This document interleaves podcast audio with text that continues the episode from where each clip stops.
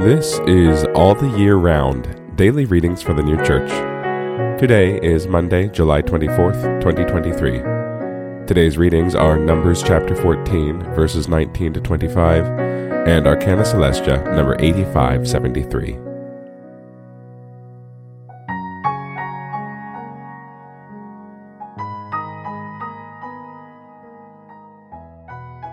Numbers chapter 14, verses 19 to 25. Pardon, I pray thee, the iniquity of this people according to the greatness of thy mercy, and as thou hast borne with this people from Egypt until now. And Jehovah said, I have pardoned according to thy word.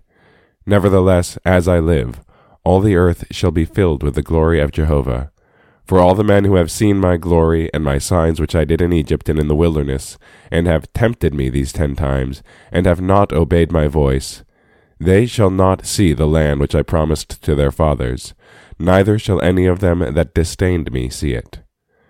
But my servant Caleb, because there was another spirit with him, and he has filled after me, then him will I bring into the land into which he came, and his seed shall possess it. And the Amalekites and the Canaanites dwelt in the valley. Tomorrow turn yourselves and journey into the wilderness by the way of the Suph Sea. Arcana Coelestia, number 8573. There is intercession in all love, consequently in all mercy. For mercy is of love. That he who loves or has pity continually intercedes may be evident from examples.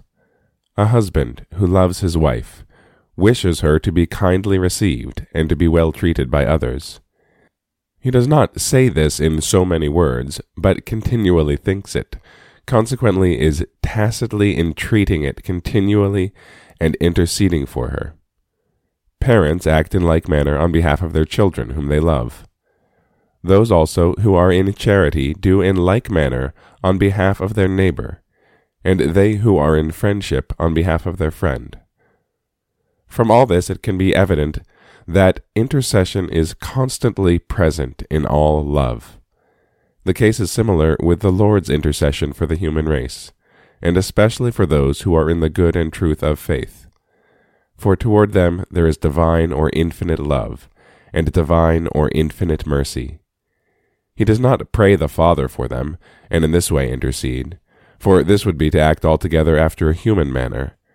But he continually excuses and forgives, for he continually pities. And this takes place with the Lord himself, for the Lord and the Father are one.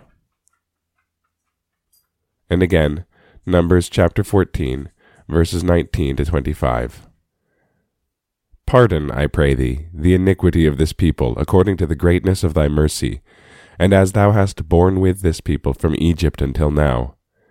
And Jehovah said, I have pardoned according to thy word Nevertheless, as I live, all the earth shall be filled with the glory of Jehovah.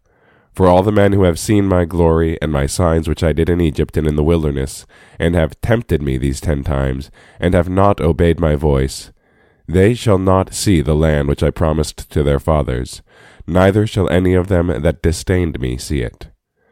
But my servant Caleb, because there was another spirit with him, and he has filled after me, then him will I bring into the land into which he came, and his seed shall possess it. And the Amalekites and the Canaanites dwelt in the valley. Tomorrow turn yourselves and journey into the wilderness by the way of the Suph Sea.